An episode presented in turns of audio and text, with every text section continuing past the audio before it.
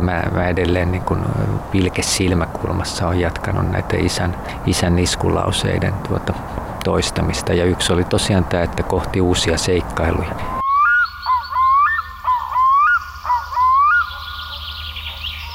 Suurten haapojen äärellä kannattaa sulkea silmänsä ja kuunnella, kuinka tämä metsiemme äänekkäin puu havisee ja liplattelee. Poika ei kehotuksistani huolimatta sulkenut silmiään. Se ei ole hänen tapaistaan. Tunnelmointi. Hän halusi eteenpäin ja sitten alkoikin sataa. Haapojen havinaan sekoittui sateen monotoninen hyrinä. Kun pääsimme ylös, olimme sadetakeista huolimatta läpimärkiä. Kalajavuoren jyrkänne on aika hurja. 77 metriä alapuolellamme hohti lammen musta silmä, jota harmaa usva peitti kuin kaihi. Näky oli huimaavan upea. Sadekin unohtui. Tuntui kuin maisema olisi hengittänyt ympärillämme, sulkenut meidät kiihkeän läähätyksensä sisään. Kun pääsimme takaisin tulipaikalle, sade loppui. Kävimme uimassa, olimmehan jo valmiiksi märkiä. Vaihdoimme kuivat vaatteet ylle. Kalajavuoren yläpuolella ronkkui korppi, kaarteli aikansa lammen yläpuolella, ennen kuin laskeutui kalliohyllylle. Kuvaus on Etelä-Konneveden kansallispuistosta Tomi Kontion ja hänen poikansa Aamuksen retkestä sinne, ja se löytyy vastikään ilmestyneestä kirjasta Kansallispuistojen kutsu. Tomi Kontio ei kirjan esittelytekstin mukaan ole suinkaan kaiken kokenut eräjorma, vaan tavallinen luonnossa liikkuva kaupunkilainen, joka sitten eränä päivänä päätti poikansa kanssa käydä kaikissa Suomen kansallispuistoissa. Reissuja ei suinkaan tehty kirjan mielessä, vaan suurin osa niistä tehtiin ennen kuin idea kirjasta tuli. Mutta kirja siitä kaikesta lopulta sitten kuitenkin tuli. Ja siinä on tarinoita yli 30 kansallispuistosta. Se kannustaa retkelle, koska kirjailijan sanoin runoilijakin on siellä selvinnyt ja oppinut lukemaan kompassia ja karttaa. Tomi Kontio kirjoittaa kirjassa myöskin omista muistoistaan, omasta lapsuudestaan, lempeästä ja sitkeästä äidistään, joka myös oli ilmeisen kova kävelijä, ja sitten isästään. Ja nyt isänpäivänä onkin hyvä hetki jutella isistä ja pojista ja yhteisistä luontoretkistä – me tapaamme Siponkorven kansallispuistossa Sturtreskin lammen rannassa aika lämpimänä harmaana päivänä.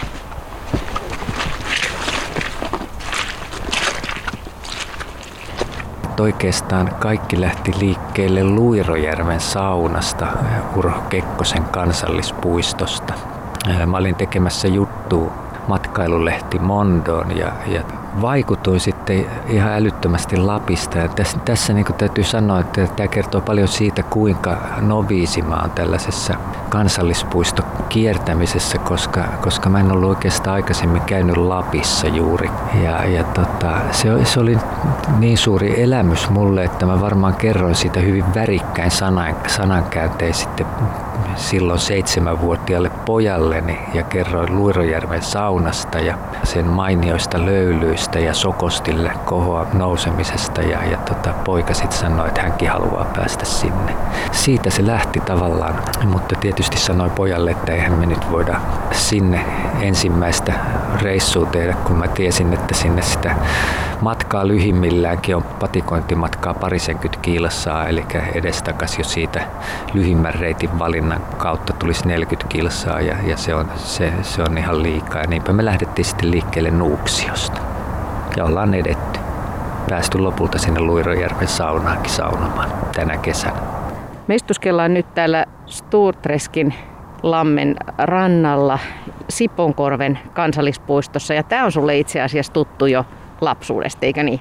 Kyllä, toki silloin tämä ei ollut kansallispuisto, vaan tämä oli ihan vaan korpea. Ja käytiin täällä jossain täällä päin Sienessä isän kanssa. Mä muistan, että me ajettiin to Kumpostrandiin vievällä bussilla. Tuossa on tuommoinen kivi, jota sanotaan Topeliuksen kiveksi, niin johonkin si- siihen main tota Porvoon tietä pitkin ja sitten lähdettiin, lähdettiin kävelemään sieniämpäreiden kanssa tänne. Ja Sä kuvaat hauskasti kirjassa sen, siitä saa kiinni siitä mielikuvasta, että miten isä istuu johonkin puurungolle ja kesken tämän sienestysreissu ja minkälainen on se hahmo ja, ja minkälainen on se tunnelma? Se oli hieno, hieno tunnelma. Mä en pitänyt sienistä, mutta mä pidin äärimmäisen paljon siitä metsässä olemisesta ja niiden sienien etsimisestä. Siinä tuli pikkupojan mieleen tällaista niin kuin metsästämisen kiihkeyttä, kun yritti löytää niitä sieniä. Ja isä sitten opasti mua ehkä hieman vajavaisella sienituntemuksella, mutta riittävällä siinä mielessä, että hän kyllä tunnisti myrkkysienet ja poimi vain niin sanotusti tuttuja sieniä. Ja tota, musta rousku oli silloin kyllä isän suosikkisieni, joka nykyään sitten taas on tämmöinen hieman, hieman kyseenalainen sieni poimittavaksi, koska tota, siinä on jonkin, jonkin verran jotain karsinogeenisia aineita. Mutta mä muistan kyllä erittäin hyvin sen, kun isä, isä sitten oli tupakkatauolla ja, ja tota, lihavan puoleisena ihmisenä siinä sitten yllättävän ketterästi pysty kyykistymään ja polttelemaan tupakin ja, ja tota, komensi mut sitten aina vähän sellaisiin hankalampiin paikkoihin etsimään näitä mustarouskuja. Mä yritin etsiä näistä muistiinpanoista niin sitä kohtaa, koska sun kirjas on kerrottu hauskasti sun isästä, että miten kesäloman alussa hän aina sanoi jotakin, että seikkailu alkakoon tai jotain tämmöistä. Joo, kohti uusia seikkailuja. Isältä on jäänyt paljon tällaisia sanontoja, jotka elää edelleen. Isä kuoli vuonna 1996, mutta mä oon aina ajatellut, että, että mä olen välittänyt näitä sanontoja. Ja yksi oli tosiaan tämä, että kohti uusia seikkailuja. Ja usein ne seikkailut tuli sitten, että isä kun oli Yleisradiossa töissä, niin hän lähti kuvausmatkoille jonnekin maakuntiin ja me päästiin mukaan kaksoisveljeni kanssa. Ja, ja siihen aikaan saatiin liikkua aika vapaasti, että vaikka oltiin kaupunkilaispoikia, niin sitten tällaisten pienten paikkakuntien, kuten vaikka Jämijärven, niin metsät, metsät tuli tutuiksi ja lähteet, mitä sieltä löytyi, niin ne pongattiin ja niin edespäin. Oliko sun isä semmoinen ihminen, että hän niin kuin aikuisenakin säilytti tämmöisen seikkailijan luonteenlaadun? Joo, oli. Ja tota, se, se tuntui olevan ikuinen lapsi, että me joskus jopa itse, itse tota lapsena hämmästeltiin, että me oltiin vähän sitä mieltä, että toi on nyt vähän outoa, että, että isä, isä tekee tällaisia kepposia meidän kanssa. Että, että tuli varmaan vähän sään tunne, että pitäisikö sen välillä käyttäytyä niin kuin normi-isä. Sä oot itse tehnyt näitä reissuja sitten oman poikasi kanssa, myöskin tyttärien kanssa, mutta eniten pojan kanssa, niin tuntuuko tämä joltain tämmöiseltä sukupolvien ketjulta isältä pojalle?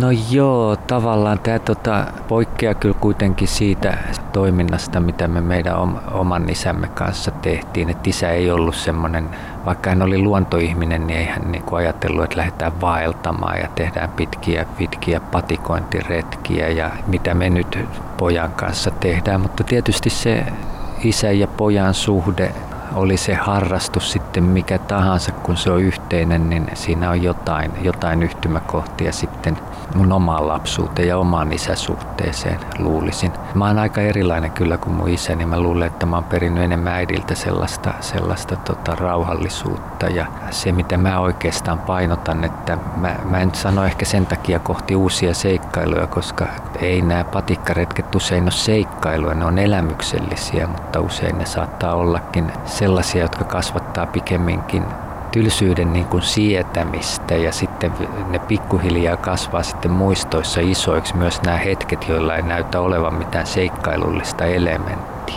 Kun te olette sun pojan kanssa kävelleet näissä kansallispuistoissa, niin juttelette sitten vai olette sitten hiljaa?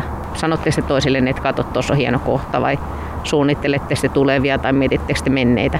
Eh, me ollaan aika hiljaa, se on aika huvittavaa oikeastaan, että me ollaan molemmat vähän sen tyyppisiä, että ei me, ei me nyt hirveästi puhuta. Että kyllä meillä, meillä sellaisia yhteisiä niin kuin tokasuja on, että jossain vaiheessa aamospoikani alkoi, kun tuli joku vaativampi kohta, että piti, piti vaikka nousta vähän rakkaista rinnettä ylös, niin, niin tota, hän sanoi, että sä pystyt, sä pystyt isä. Ja sitten hän on alkanut toistaa aina, kun tulee mikä tahansa pikku nyppylä, että sä pystyt. Että, mutta tämä niinku puhuminen, se on mun mielestä aika, aika mukavaa oikeastaan se, että ei tarvitse hirveästi puhua ja välistä täällä. Et meille tavallaan riittää se, että me edetään, me ollaan tietoisia toistemme läsnäoloista ja, ja tehdään asiat usein aika sanattomasti. Et mä saatan sanoa, meillä on pieniä työjakoja, mä, mä pystytän teltan ja Haamos tekee tulet ja, ja, ja niin edespäin. Ja näitäkään ei tarvitse aina kenenkään sanoa tai isän komentaa, että meipäs nyt tekee tulet, vaan se ikään kuin tapahtuu se hiljaisen, hiljaisen ymmärryksen kautta, että näin, näin toimitaan. Mutta kyllä tulee hetki, jolloin me molemmat niin kuin ihmetellään, että onpa kaunista, että, että pysähdyttää ja ihmetellään. Nyt esimerkiksi Muotkatunturin ruska oli erittäin upea. Me oltiin juuri oikealla hetkellä, niin, niin kyllä me oltiin, niin kun, me oltiin paitsi hiljaa, mutta kyllä me huokailtiin molemmat sitä ihmeellistä värien ilotulitusta, mikä siellä oli. Ja muisteltiin Kullervo Kemppisen kirjassa antamaa kuvausta, että maisema on kuin itämainen matto, kaikki ne upeine sävyinensä. Joo, että tuossa tuli pieni, pieni hiiri uteliana katsomaan meidän tuohon, nyt se lähti karkuun. No. Ei, kyllä se kiertelee uteliana. Uteliana ja ihmettelee, mitä täällä tapahtuu. Joo, se pitkä häntä sojottaa se metsähiiri. Niin sä kirjoitat kirjassasi siitä, että oman isäsi suhteen tai sun pojan suhteen, niin, niin sähän et ole välttämättä tietää, että mitä esimerkiksi sun pojan, mitä näistä teidän reissuista jää hänelle mieleen jälkikäteen. Joo, ja mä oikeastaan peilasin sitä aika paljon siitä omasta isäsuhteen kautta sitä, sitä että mä oon miettinyt myös sitä, että mi, miten poika näkee nämä meidän yhteiset reissut sitten, kun hän on aikuinen. Ja, ja mä olin oikeastaan jonkun verran sillä eksistentiaalisesti järkyttynyt siis siitä, että mä jollain lailla tajusin, että mä en oikeastaan tiennyt oman isäni niin kuin tällaisesta syvemmästä tunnemaailmasta juuri mitään, koska isän tehtävä oli olla isä ja, ja, ja niin edespäin. Ja ehkä isä ei myöskään ollut, paitsi niitä ilontunteita hyvä näyttää, niin ehkä niin kuin peloista puhuminen jäi täysin taka-alalle. Mä en tavallaan niin kuin tunne tuntenut isääni kaikilta osin. Ja sitten mä ajattelin, että niin se varmaan tässä elämässä kaikin puolenkin menee, että että ei me, ei me niin päästä toistemme nahkoihin, ei vaikka kyse olisi näinkin läheisestä ja tärkeästä suhteesta, niin silti jää joku semmoinen salaisuus, johon me ei päästä, päästä käsiksi. Se, että onko se hyvä vai huono asia, niin siitä voidaan olla monta mieltä, että se on vähän niin kuin me katsotaan nyt tuossa tota lammen pintaa, että me nähdään sen väreily, mutta me ei nähdä mitä siellä on pinnan alla. Ja me voidaan ehkä tuon väreilyn perusteella vähän sitä asiaa tulkita.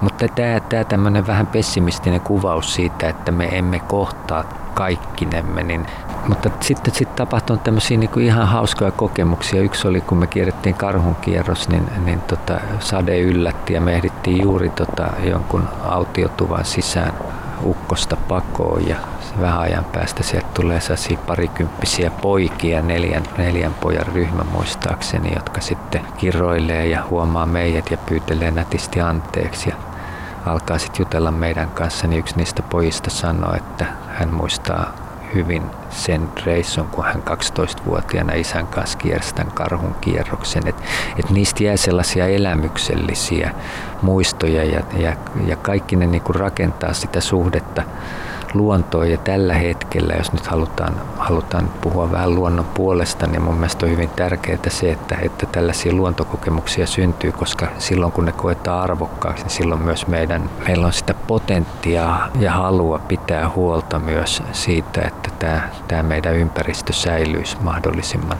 luonnonmukaisena Muistatteko te samoja asioita jälkikäteen sun pojan kanssa? Ei ihan kaikkia samoja. Mä oon huomannut, että jos mä oon jo, jo, johonkin asiaan eläytynyt, niin, niin tota, poika ei välttämättä muista sitä ja päinvastoin. Et, et, et mä esimerkiksi tuossa huomasin, että sattumalta nyt tästä tuli mullekin elämys, mutta se oli pojalle iso elämys, kun mä olin kiipeillyt vähän otte, ottelemaan valokuvia sellaisen pienen vaaran päältä ja alhaalla oli järvi ja poika oli siellä kalastelemassa ja menin sitten sinne tämän oman reissun jälkeen ja, ja poika kertoi, että kuinka kauniilta se harjus näytti siinä kirkkaassa vedessä. Sen kauniisti monivärisenä niin kuin hohteleva iso selkäevä.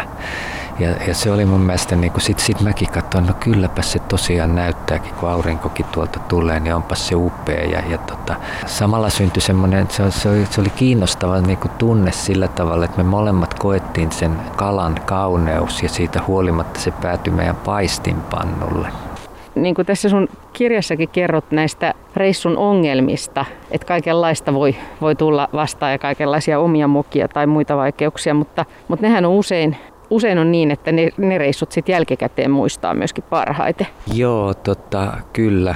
kyllä tota, heti mä ensimmäisessä reissu, reissulla oli ongelmia Nuuksiossa ihan säiden puolesta ja pientä eksymistäkin yllättävää kyllä hyvin helpolla reitillä nyt kun mä oon sitä kävellyt. Ja, ja tota, mä luulen, että siitä tuli elämyksellisempi reissu juuri näiden vaikeuksien takia. Onhan se totta, että on kivempi pystyttää teltta silloin, kun ei tule vettä hirveästi niskaan, mutta sitten sit kun sen saa tehtyä ja saa vaihdettua vaatetta ja pääsee vähäksi aikaa makuupussiin lämmittelemään, niin kyllä siinä sitten semmoinen oma fiiliksensä on. Tässä jo vähän puhuttiinkin siitä, että sä et ole siis alun perin mikään erityinen, sanotaanko nyt eräjorma vai tämmöinen tota, kokenut luonnossa liikkuja. Ja sä kirjoitat myöskin siitä, että minkälaista se on, kun lähtee vähän niin kuin pystymetsästä tai lähtee vähän niin kuin harjoittelemaan sinne luontoon monia asioita. Joo, mä koin itseni kaupunkilaisena ja varsinkin lähiasukkaana, että mun suhde luontoon on keskimääräistä niin kuin läheisempi, kuin vertaa kallion hipstereihin ja, ja tota, paljon, paljon vietettiin niin kuin nuoruuttakin niin, niin sanotuissa lähimetsissä ja kallioilla. Ja mulla oli omalla, omia harrastuksia, muun muassa eri, erilaisten putkilokasvien kerääminen ja valokuvailu. Eli mulla oli tällaisia luontoon liittyviä harrastuksia sienestyksen ohella. Ja, ja, mutta tota, se oli oikeastaan niin kuin tällaisilla muutaman hehtaarin alueella liikkumista eikä sellaista varsinaista eräilyä. Et siinä mielessä tämä on ollut mulle asia, joka löytyi vasta viisikymppisenä. Sä kirjoitat aika paljon siitä, mitä, nä, mitä näet tai mitä tuoksuista tai muista tuntemuksista tai muista havainnoista luonnossa, mutta onko ollut vaikea oppia näkemään? No joo, ja niin kun katsotaan tätä meidän ympärillä olevaa ryteikköä, niin aika paljon Etelä-Suomen metsät on toistensa kopioita ja, ja silloin mä esimerkiksi tätä kirjaa kirjoittaessani, kun mä, mä luin alan asiantuntijoiden teoksia niin näistä metsistä, niin mä aloin sitten niiden kautta oivaltamaan ehkä vähän enemmän sitä, että ennen tämä näyttäytyi mulle hyvin paljon niin kuin yksipuolisempana, että ai jaa, taas kävellään tämän näköistä polkua pitkin. Sitten tietysti kun siirrytään, siirrytään järvimaisemaan tai mennään, puhumattakaan sitten, että mennään Lappiin, niin silloin silloin kyllä, kyllä tota huomaa, huomaa niitä nyansseja, mutta tällaisen niin kuin perus eteläsuomalaisen tai keskisuomalaisen metsän erityispiirteiden havainnointi, niin siihen oikeastaan pitänyt opetella. Ja sen takia tuo patikointi, siinä on, on, on niin kuin ihan ruumiillisesti kiinni siinä luonnossa ja sitä levätään ja katellaan, niin, niin kyllähän siinä tulee niin kuin sitten pikkuhiljaa sitä näkymää ja yksityiskohtien huomaamista ja, ja tota erilaisia kääpiä tulee tutkittua ja lintujen pongaaminenkin on hyvin vaikeaa näissä metsissä, koska ne on usein pieniä ja vaatii kärsivällisyyttä ja hiljaisuutta niiden havaitseminen, mutta me ollaan kyllä tämä pienimuotoinen lintu innostuskin kehitetty näillä matkoilla. Samaten se, että me ollaan myös todellakin yritetty opiskella tarkemmin näitä Suomen puulajeja. Ei niitä paljon ole, mutta, mutta että tunnistetaan nyt sentään hies ja rauduskoivu toisistaan ja, ja niin edespäin. Ja osataan vähän niiden tieteellisiä nimiä. Että tämmöistä pientä oppimistahan tämä on meille molemmille. Entä sitten se luonnon kuvaaminen sanoin, onko se susta vaikeeta? Käykö sulle usein niin kuin mä koen, että, että helposti kun alkaa kuvata luontoa, niin tulee jotenkin semmoisia hirveän kliseisiä sanoja mieleen, että valo siilautuu sieltä tai jotakin tämän tyyppistä. Että miten niin kuin osata kuvata asioita tarkasti ja tuoreesti?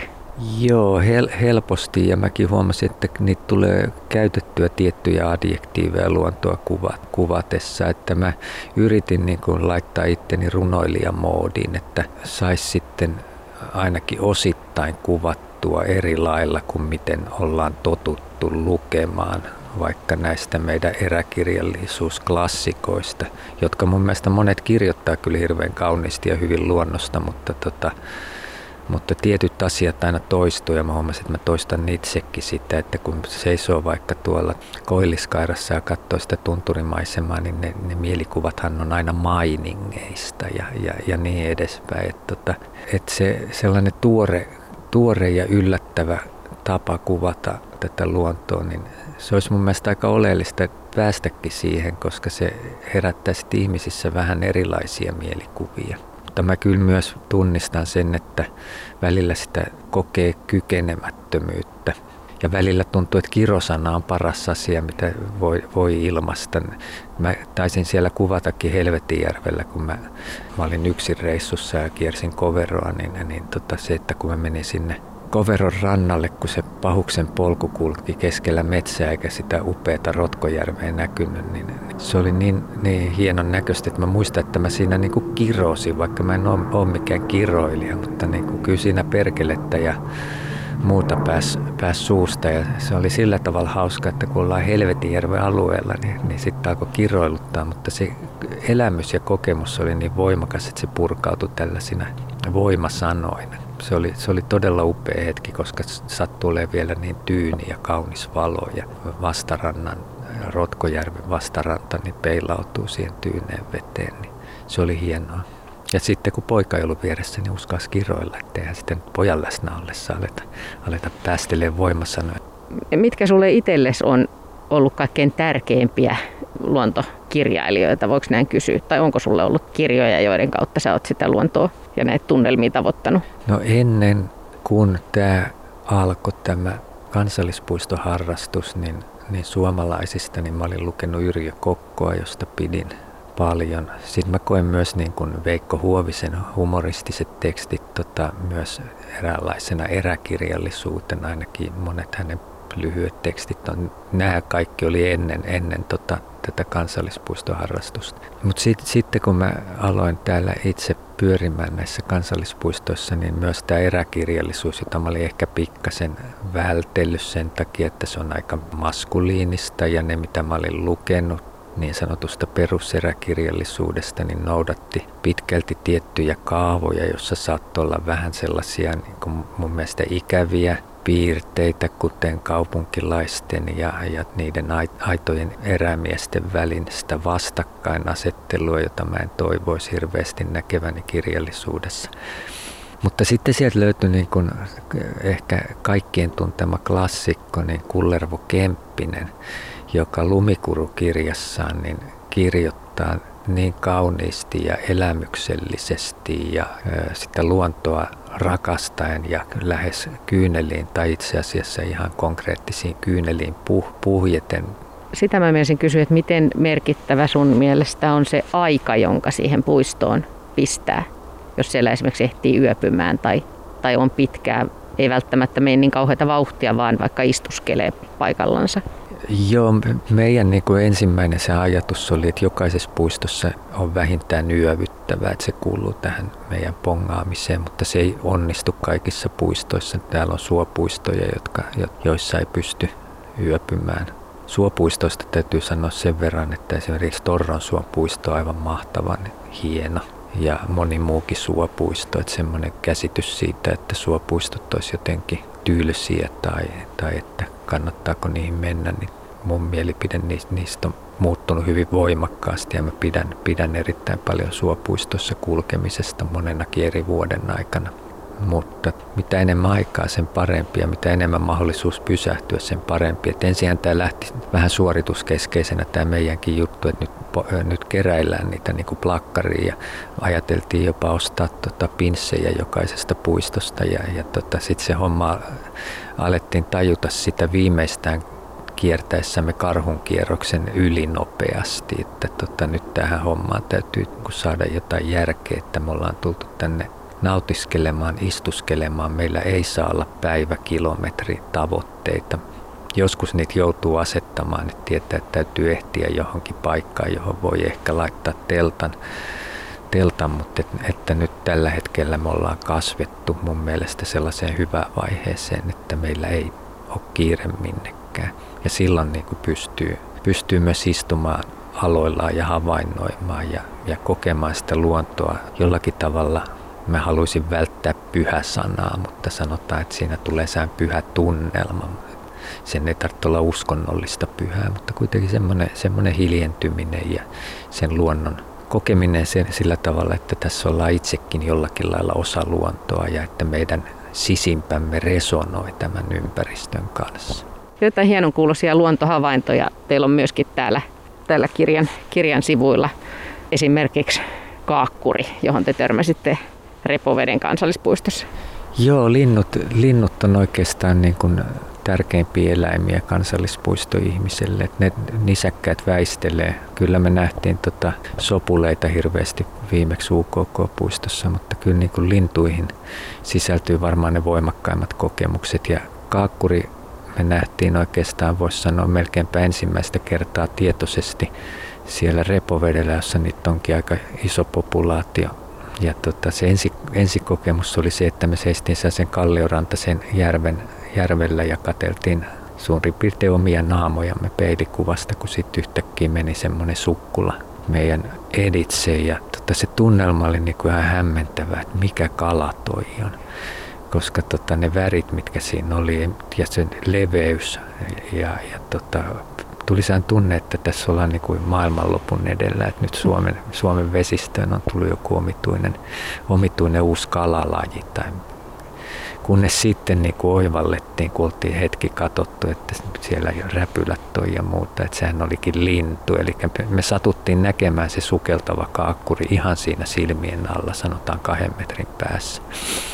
Ja tota, se oli, se oli semmoinen hieno, hieno lintuelämys. Sitten on tietysti tota maakotkan pyörimistä tuolla Lemmenjoen kansallispuistossa. Ne on, ne on komeita hetkiä ja me, me myös saatiin kapustarintaan hyvin niin kuin voimakas tämmöinen veljeyssuhde voisi melkein sanoa, koska aina kun siellä tunturilla oltiin, niin, kapustarinnat varmaan tekee sillä tavalla, että ne houkuttelee, houkuttelee ihmisiä, ihmisiä tota etämälle pesästä ja viheltelee sillä melankolisella vihellyksellänsä ja, ja tota, niistä tuli semmoisia kavereita. Kuukkelit on tietysti jokaisen retkeilijän kavereita ja sama Lapissa lapintiaiset. Lintuja, lintuja on tullut, tullut ihmeteltyä niitä ihailtua ja niistä tullut sellaisia niin kuin vaeltajan ystäviä.